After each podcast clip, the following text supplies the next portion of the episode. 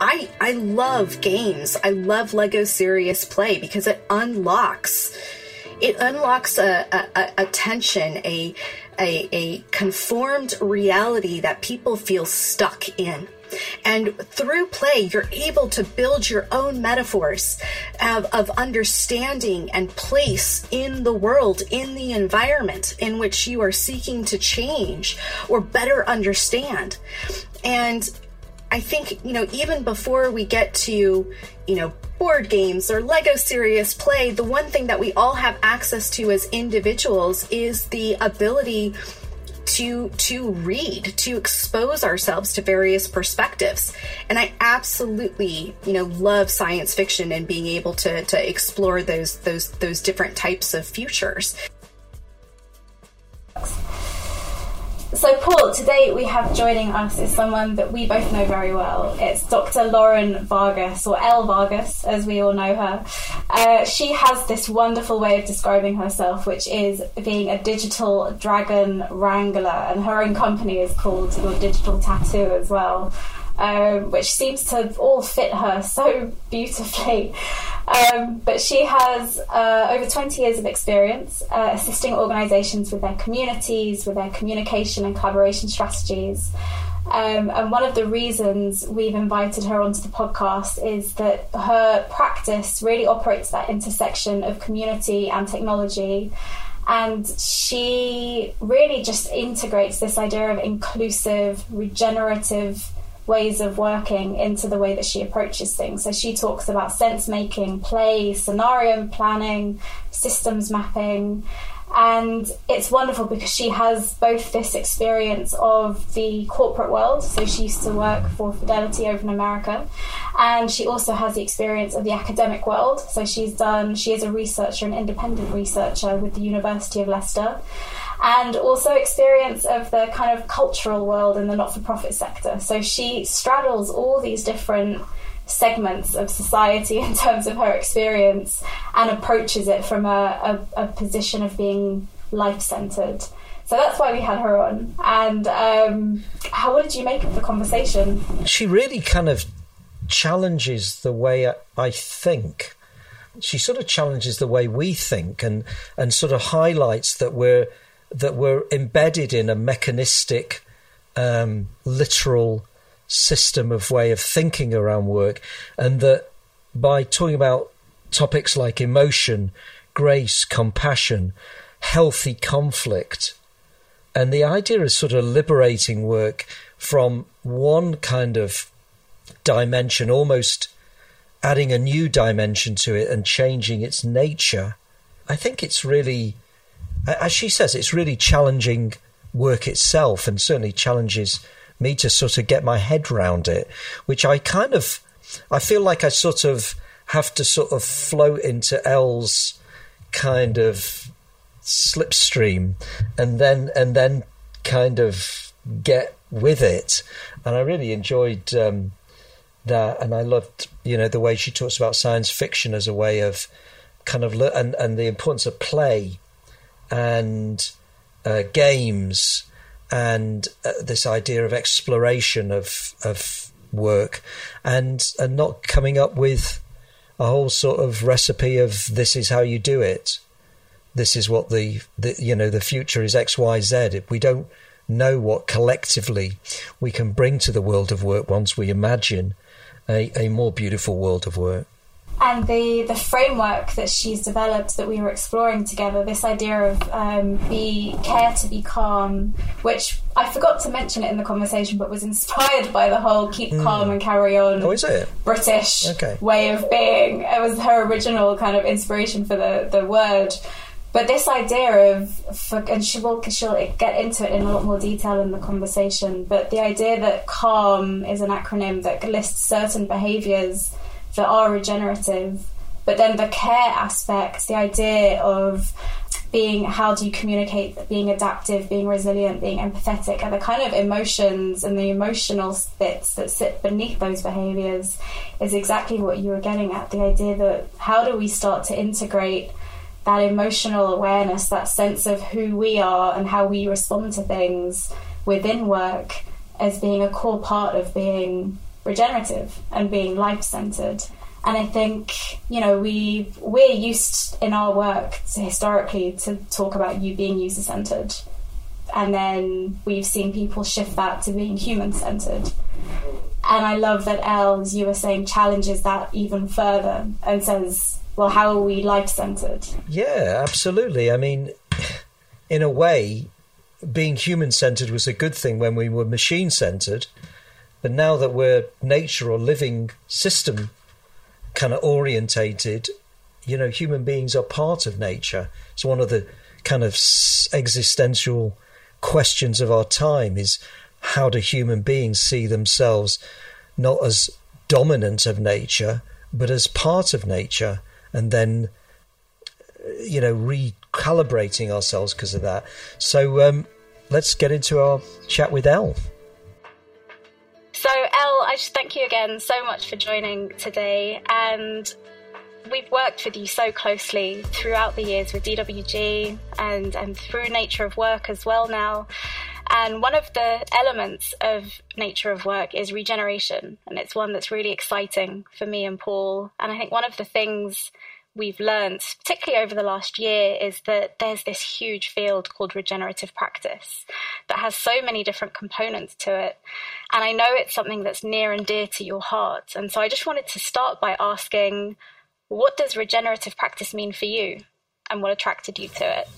Well, first, thank you so much for inviting me to, to be a guest on the podcast today. And you're right, a regenerative practice is something that is near and dear to my heart. And I've been looking at exploring regenerative practice in terms of uh, how how an organization evolves, how it develops.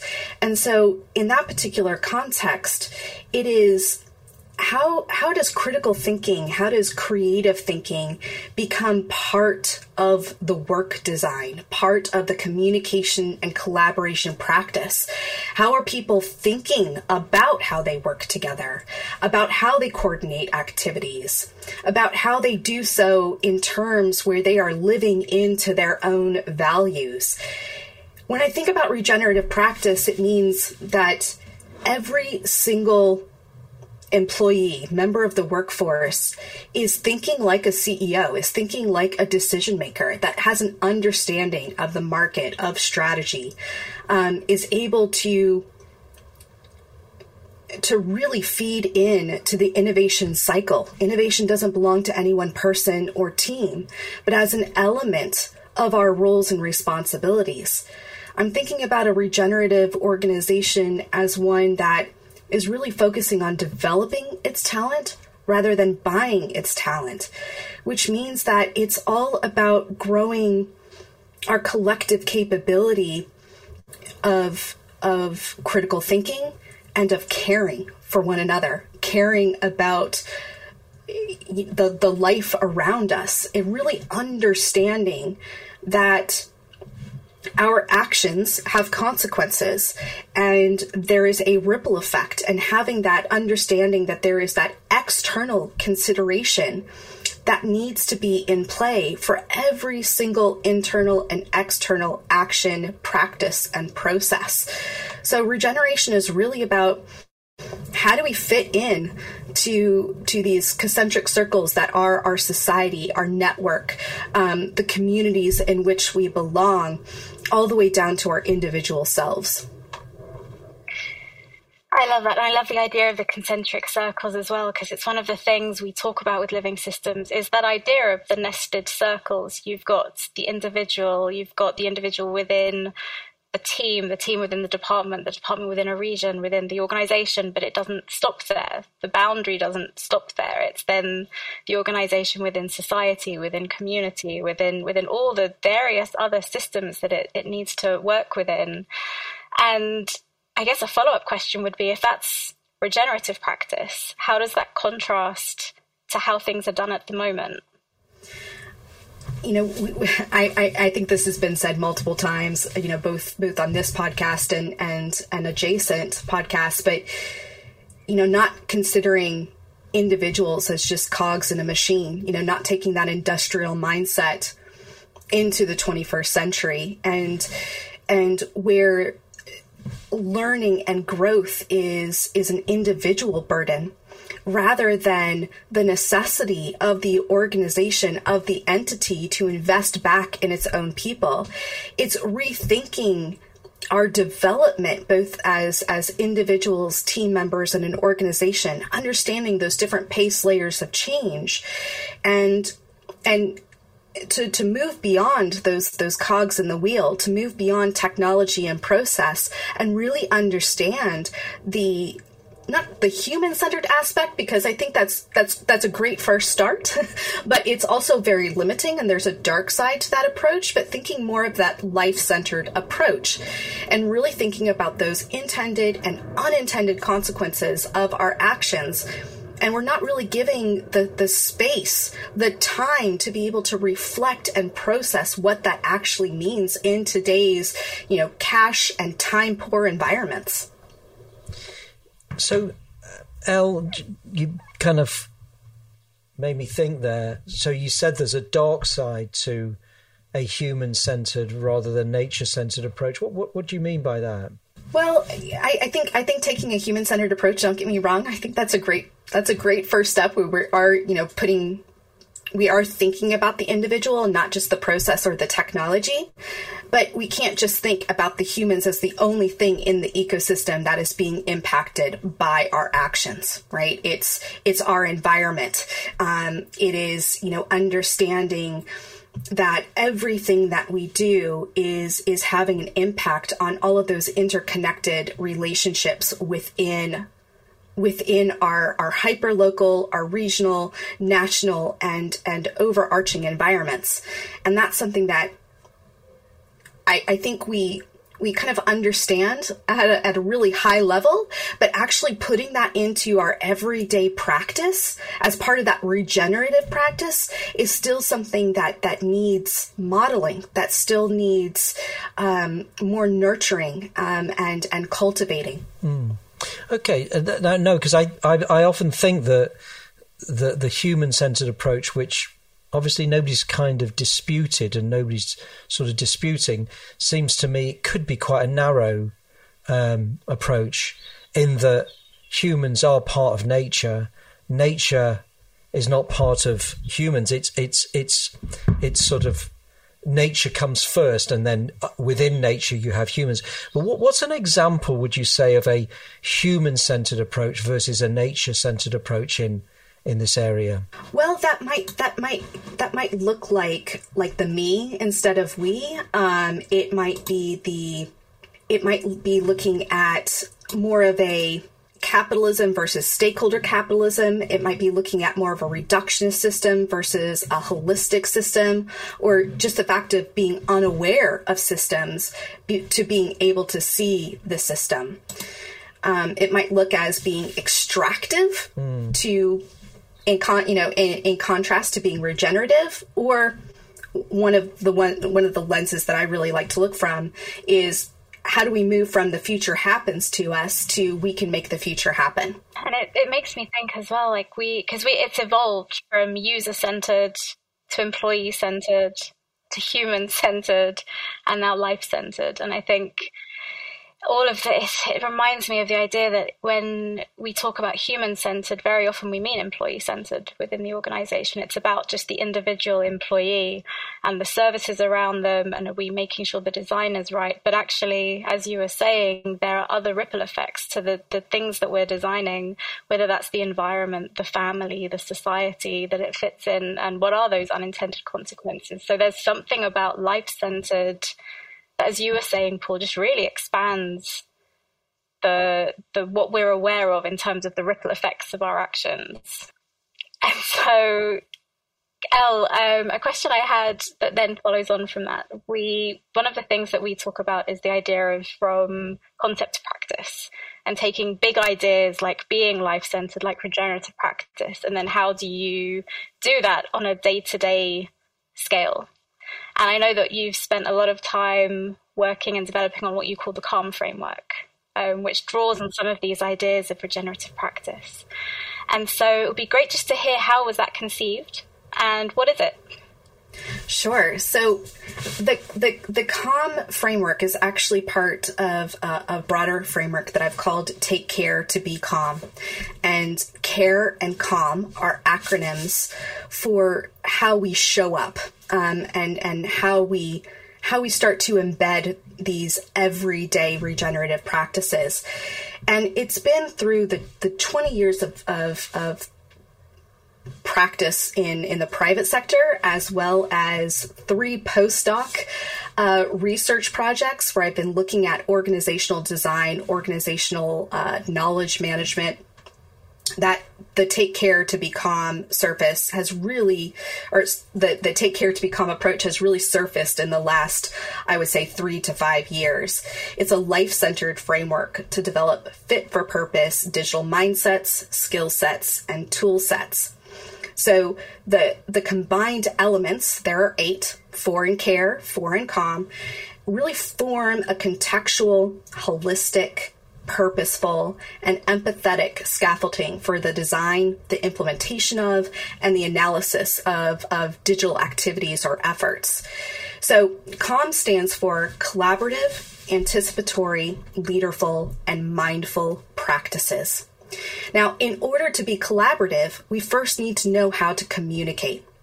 So, how are we able to engage openly and transparently and develop, collectively develop work products?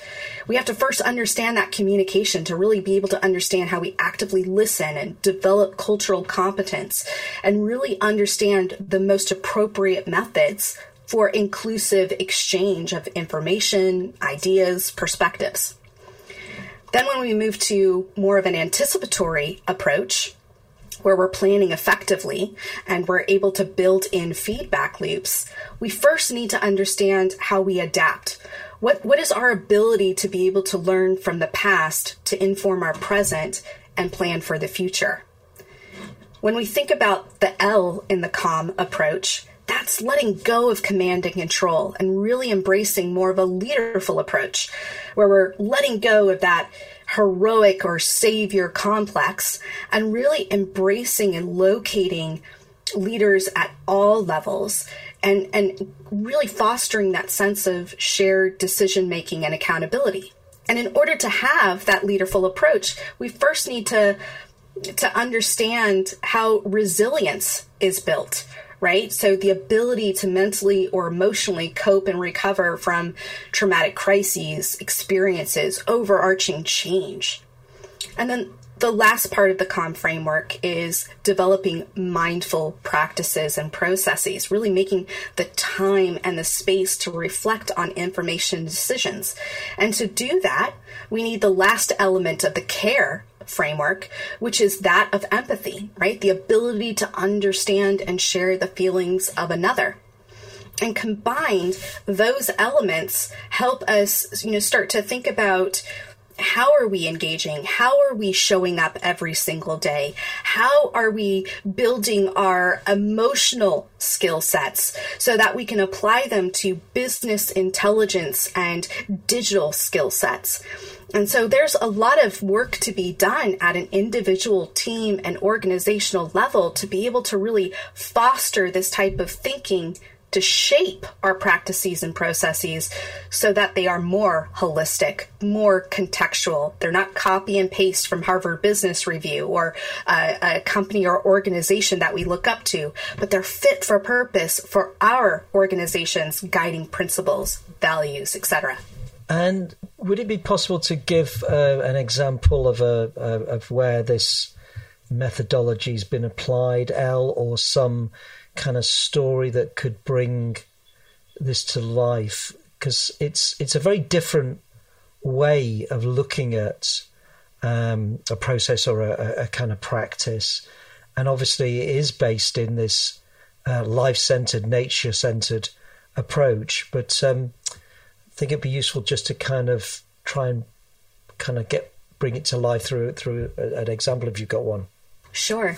So I I was at Fidelity in 2017, and I was brought in to to consider the digital workplace and really think about the scope and the scale of, of such efforts. And I used the CALM approach, and specifically extending it to the care to be calm approach, to really think through what was needed, why it was needed before we started building out our technical requirements. And so it was really looking at, you know, how, how are people coming into community with one another? How are they sharing information? What is those what do those information flows look like? If people are collaborating how are they how are they coming together? How are they convening? What is that implicit and explicit uh, knowledge and and expectations that are being considered? And are we really looking at what has been done in the past in order to help us, you know, craft a, a plan or a strategy for the types of spaces, the types of communities that that needed to be shaped, or the bridges between these communities that needed to be built in this new digital workplace. And to do that, we needed to understand how how change was was being accepted or how change was was was I, I, hate to say managed, but how it was rippling across the organization, across that individual team, department, and organizational pace, and really thinking through what what are the specific needs of various individuals, various teams, not having that cut and paste approach. And I was able to apply that exact same framework to develop the practices and processes that would guide that that initial scaffolding of the digital workplace in the cultural sector. So, as part of a one by one research project out of the University of Leicester, I was embedded in several different large museums that were grappling with digital transformation, digital change, both before um, the pandemic as well as you know throughout um, throughout the pandemic, and it really came down to we weren't looking at at, at pinpointing a specific set of digital skills or digital competencies, capabilities, and literacies, but really showcasing how how we can work out loud, how we can how we can better understand and bring to light surface the different relationships and, and dependencies. Because most often that information is not made explicit and is is will make or break any type of, of change or strategy. And so, using the care to be calm approach, we took several different museums from not having a very connected digital workplace environment to having it be the hub of communication, of knowledge exchange so that when the pandemic did happen it wasn't it wasn't a foreign process to be able to engage in that particular way. And so it's thinking about what are those everyday practices and processes not not focusing on those big massive projects necessarily, but how are we showing up every single day? How are decisions being made? How is communication occurring? And how can we start to build those bridges, understand those interdependencies between the various groups and individuals? Mm-hmm. No one's alone in this. And and how did you did you how did people react to this? Um, either in the museums, University of Leicester, Fidelity, was it something that felt quite natural, or was it sort of quite a challenge to a more mechanistic approach? It's definitely a challenge. I think in, in and it's interesting because I'm I'm I'm consistently asked what the difference is between working in the private sector and working in the, the cultural or heritage sector. And I say there there isn't a difference. I'm working with humans. I'm working with humans and understanding their role in a broader ecosystem. And I think that there there was definitely resistance to this type of more open and transparent ways of working.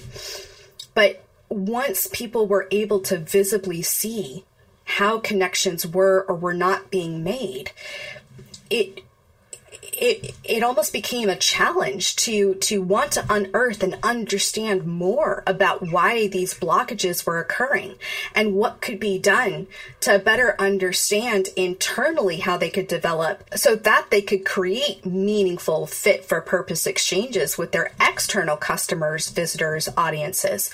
Because i think that so much energy was being placed on that external audience customer visitor audience and not enough on the workforce themselves. But if we don't if we don't invest, if we are not if, if we're not cognizant of of that of the change, of the challenge, of the overarching you know burden of said change and challenge internally we're never going to to be able to to, to create those meaningful sustainable uh, interactions externally we have to move from transactions to interactions, and that begins inside our own workplaces. There's such an interesting paradox there that you've you've kind of touched upon, which is we're talking about being life centered. We're talking about nature's principles, the idea that humans are of nature. So, this, in theory, is like a very natural way for us to be working. And yet, the challenge is how hard it is to get people to work in that way or help them work in that way because we are so rooted in the old system. And there's just a fascination there about, I guess, how how we've lost that side of ourselves as humans or as as beings of nature to be able to collaborate, to be able to sense and respond, to kind of be tapped into the principles of nature and of life as a way of working. And I guess there's something there in just how deeply embedded and habitual the the mechanistic, the command and control, the the kind of old ways of working are within us. That to unlearn that and rediscover the life centered approach is is really an evolution that we need to go through again. It very much is. We carry that system inside of us. So when we're talking about breaking down, you know, the these systems, it's really uncomfortable because we have to break down ourselves first and it's so easy you know one of the things that i encountered both both at my time in fidelity and previous workplaces when i was going through very similar digital transformations or digital strategies as well as the cultural sector is people are more willing to talk about you know what's what's happening what's not happening outside of them right? Their their immediate purview. Like oh if this could be changed over here that would be great right? But when we actually like no we actually start with ourselves and that has to be changed first. Then it becomes like whoa right? Like a like i that's that's a bit more of a challenge that i was ready to really tackle. You mean i'm complicit in in this in this challenge? I'm feeding in to this system? And and that's very much when we talk about those different pace layers of change if this if the work doesn't start with the individual you're never going to see that team department and overarching organizational evolution right? So that's a really interesting challenge and and continuous work that needs to be done. Yeah, and it's fascinating because you mentioned individual team organization as one of those kind of nested ways of approaching it. And even for me, when I've done research into organizational readiness and I talk about the individual, I always picture the individual as someone else, as opposed to kind of putting myself in that position and thinking, okay, imagine I am the individual. What internal changes do I need to go through?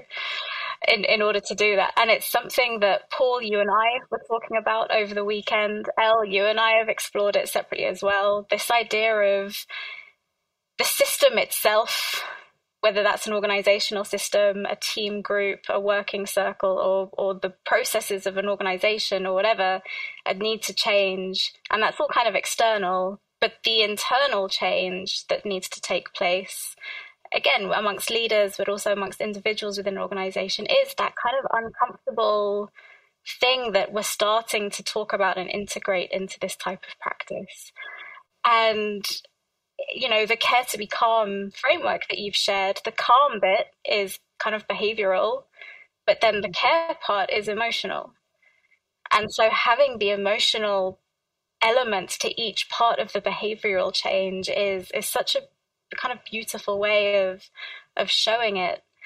Um, and I just wonder what are some of the ways, some of the practices that you've seen work for that internal kind of in, that introspective change because I, I know we can talk about for example journaling and and you talk about book dna and, and lots of different things but what have you what are some of the practices that you've seen that for individuals to go through to help with that? I think we have to first start to you know break down the assumption that people know how to communicate and to collaborate. Um, and when we were talking before about that mechanistic approach, it starts in our schools, right? And it is it is re-emphasized, restated as we move through our curriculum, our, our, our schooling into an organizational environment. And we need to not assume as organizations that people know how to manage their emotions, how to regulate their emotions, how to communicate and collaborate with grace and compassion. And so it first starts by understanding what the expectations are, the assumptions that are being made at an individual level, and how they communicate, how they collaborate within their role and responsibility. It's understanding the hidden emotional labor that is part of their role and responsibility before we can start to uncover or surface the, the different team and organizational changes that need to that need to happen. And so part of this means that we have to individually gain a greater cultural competence. Like we have to understand our own identities, our own biases, our own ways and how we show up or don't show up before we can start to get curious about what is happening external to us. So are we given the space as individuals within an organization to really do that introspective work and to understand um, when you know this is a learning a deeply you know, emotional learning process and that we are going to make mistakes. This isn't a one and done thing. This isn't something that, you know, we check the box and say is done. We are culturally competent. We are emotionally, you know, able and skilled. It's something that we have to practice on an everyday basis in order to continue to develop as humans with other humans and within that that overall life centered approach. So we can't change other people. We can only recognize where we are. And so the work begins with us as individuals. So whether that means us taking the time to, to get curious about, as I said before, our identities, our bias, um, it means that we need to take in other perspectives. How do we how do we hold multiple truths? How do we how do we how do we practice conflict, right? I don't think conflict is a bad thing. I don't think tension is a bad thing. Um, we can have healthy versus toxic conflict.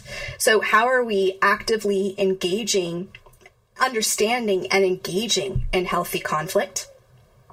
How are we individually taking ownership of, of where we may be complicit in promoting, you know, various norms or conditions that are singling people out, calling people out rather than calling people in. And I think a lot of that has to do with just opening and becoming more aware of what we're reading, what we're watching, what we're consuming, um, and having a diversity of voices and perspectives that just start to marinate within us rather you know listening to you know listening versus always speaking i think is a, a very good first step mm.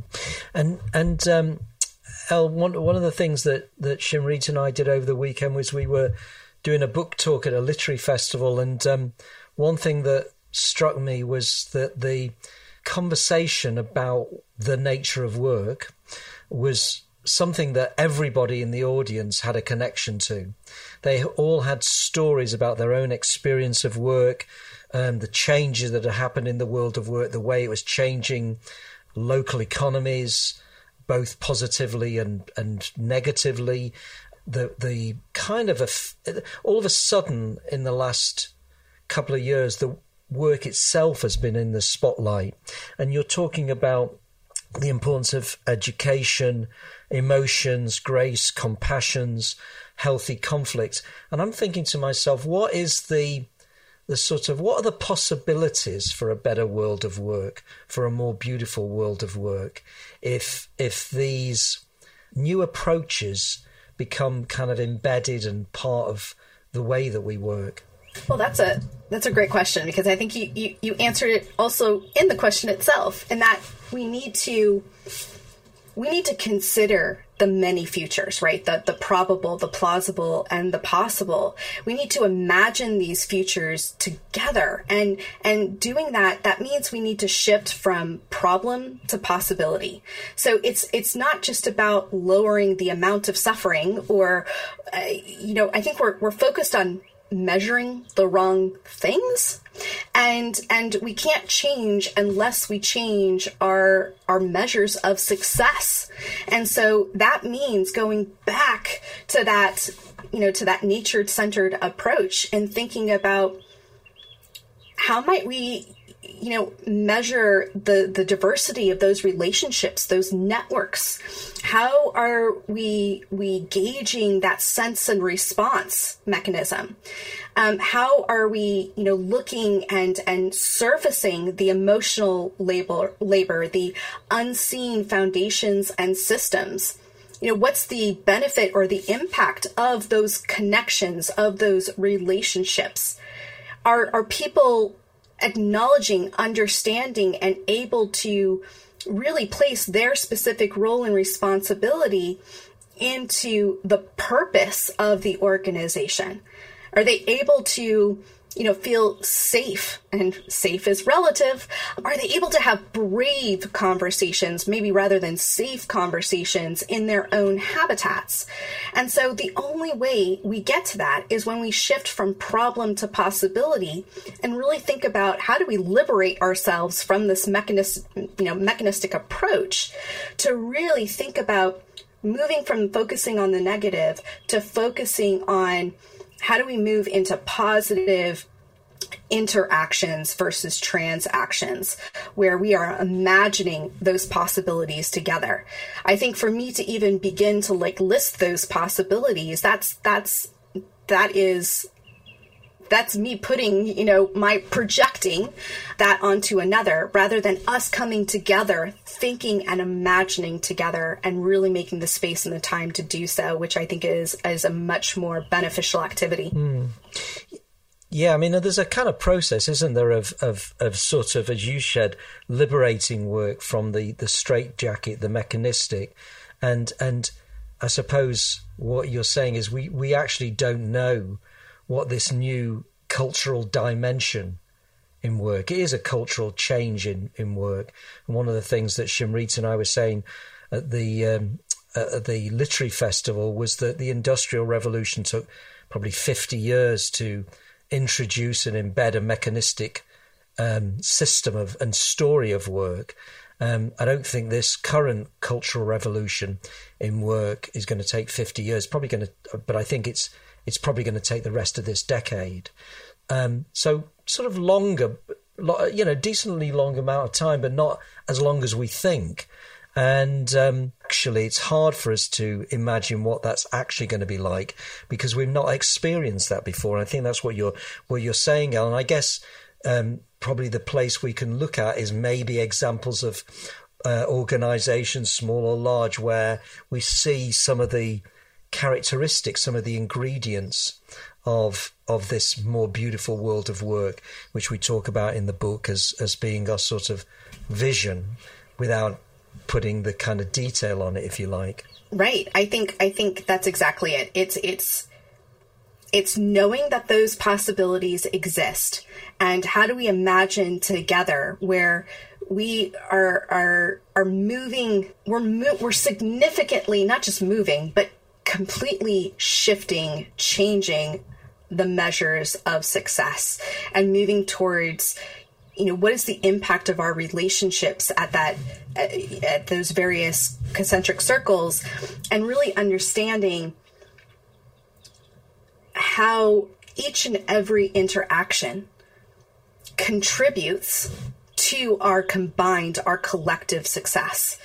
And to do that, we need to understand the collective baggage, um, emotional and, and change crises or burdens that we have carried with us as you just said that you know everybody in that audience could could connect in some way some form some fashion to the evolution or the change in work. Everybody has their own story.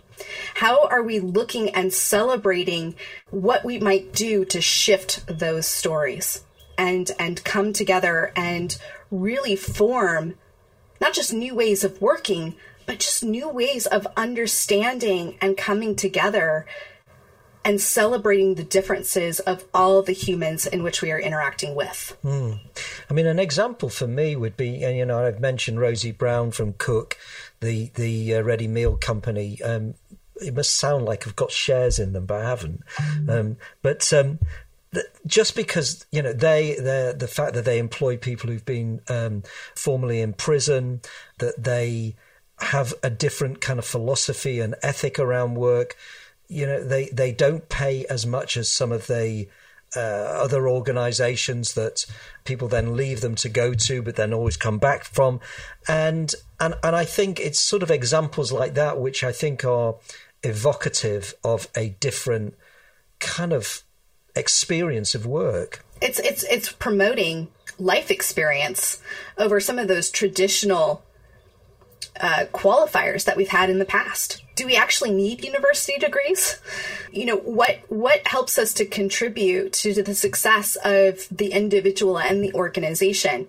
And how do we how do we celebrate that lived experience? How do we celebrate that continuous learning, those continuous lived experiences rather than those traditional ways in which of measuring or gauging gauging a person's success or contribution?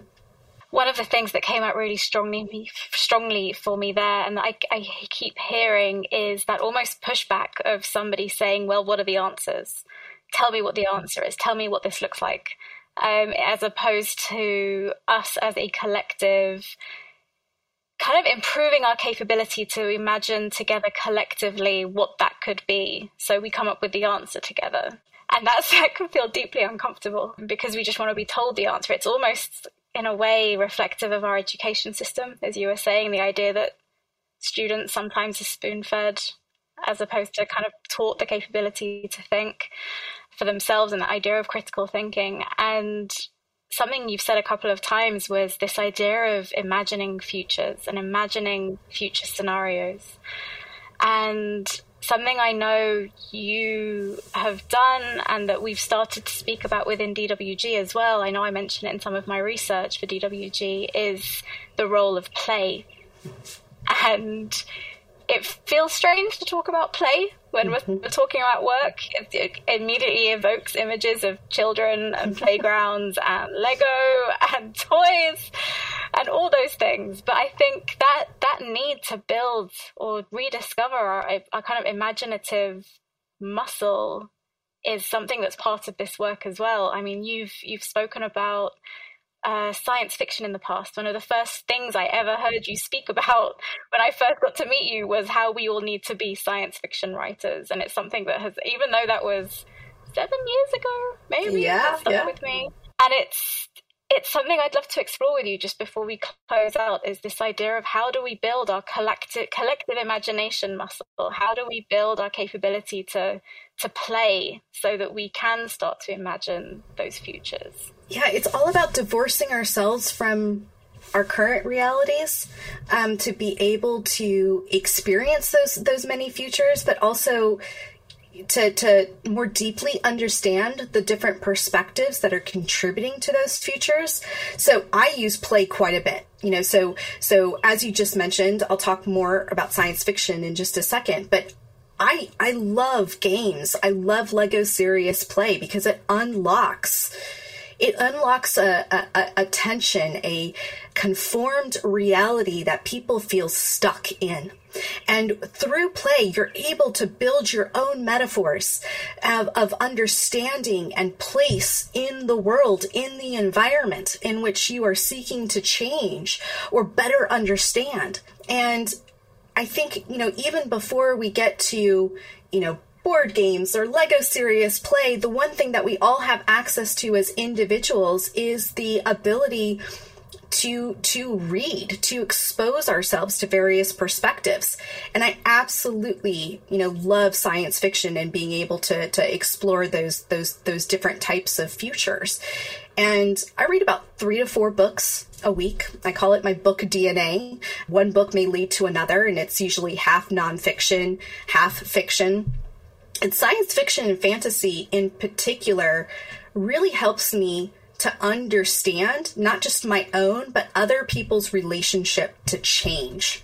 I think there's a, you know, if, if you were wanting to start somewhere, Octavia Butler's Parable of the Sower is is definitely a good place to start. And there's an accompanying podcast that actually started a couple of years ago by Adrienne Maree Brown and Toshi Reagon called Octavia's Parables and it really walks through the entire Butler series and grappling with how do individuals consider change? How does this change impact the individual and the collective? So, science fiction at its core is all about disruption, right? It's all about an understanding of the other and that has both negative and positive impacts as well as lessons for change. And I think that's something that we can all continuously come back to. Yes, absolutely. And I think, you know, you, the idea of science fiction, one of the, my partner and I went on a, a day, a day's writing course for science fiction uh, last month. And one of the things that came out really strongly in that was that a lot of sci-fi or a lot of the stories we were looking at anyway were quite dystopian. Mm-hmm. And one of the things that we discovered when we were doing the book was the genre of solar punk, which actually yeah. flips it and looks to to imagine I to talk about utopia again, but in a more realistic sense and in a in a way that brought in almost kind of the Afro punk idea and, and just building out what that could mean in a positive way. And I think, you know, Paul, you and I in the book talk about arrivals we talk about the importance of language, the importance of metaphor, and language, I think, is inherently playful. Language in itself is just different ways of trying to describe feelings and what we can perceive and see in the world and within ourselves. So, building that that playful muscle, whether that's through reading, whether that's through Lego, so that we can start to expand our, our language and the ways that we describe and see things is such an integral part of this. Um, and thank you for the recommendations as well. Octavia Butler has been on my list for a long time, and that's just given me a specific thing to start with as well. Um, just before we close out, I want to ask: Is there anything, any kind of final thoughts from you? Anything we you wish we could have asked you that we didn't that you want to close on? I I, th- I think I would just close with this. We are th- those pace layers of change, we need to understand that each of us individually are on our own journey. Some of us may be on that journey at times together, and at other times we will diverge. And we really, really need to understand how how how to practice grace and compassion the art of the apology, the art of, of better understanding different perspectives. This is the only way in which we can increase or develop our communication and collaboration muscles. The only way in which we can begin to reimagine those futures is if we give ourselves the space and the time to reflect on how we show up. And that begins with modeling the behaviors, the emotions that we seek. And on that, Elle, thank you so much for joining us today and sharing your ideas. It's always a joy to speak with you. Um, and I look forward to seeing what comes next for you too. So thank you again so much and take care for now. Thank you. Thank you so much, Elle. The Nature Work podcast is produced by the Digital Workplace Group, a strategic partner and boutique consultancy supporting more than 100 leading companies and public institutions to advance their digital workplaces. For more information, visit digitalworkplacegroup.com. This is Paul Miller wishing you well until next time.